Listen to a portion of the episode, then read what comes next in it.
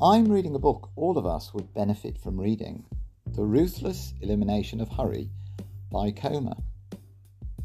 In one chapter, he says that seventy-seven percent of teenagers, when asked what they do if they're bored, reply, well, go to my mobile, of course.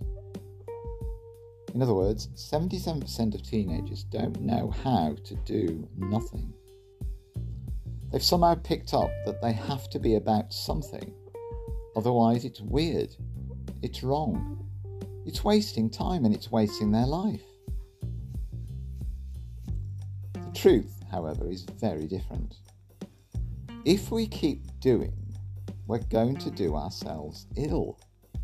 The stress that's already in us will increase. The symptoms in our body will get worse.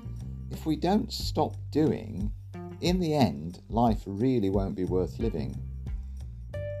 And I worry about children, whose week is full of doing.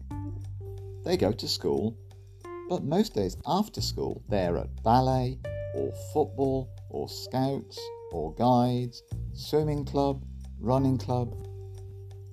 Look for times of rest, and there aren't any.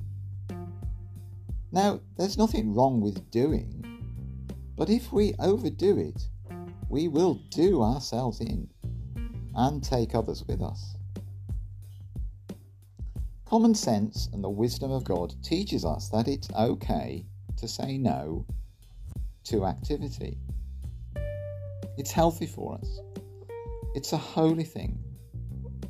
Jesus says it, and the Spirit encourages it.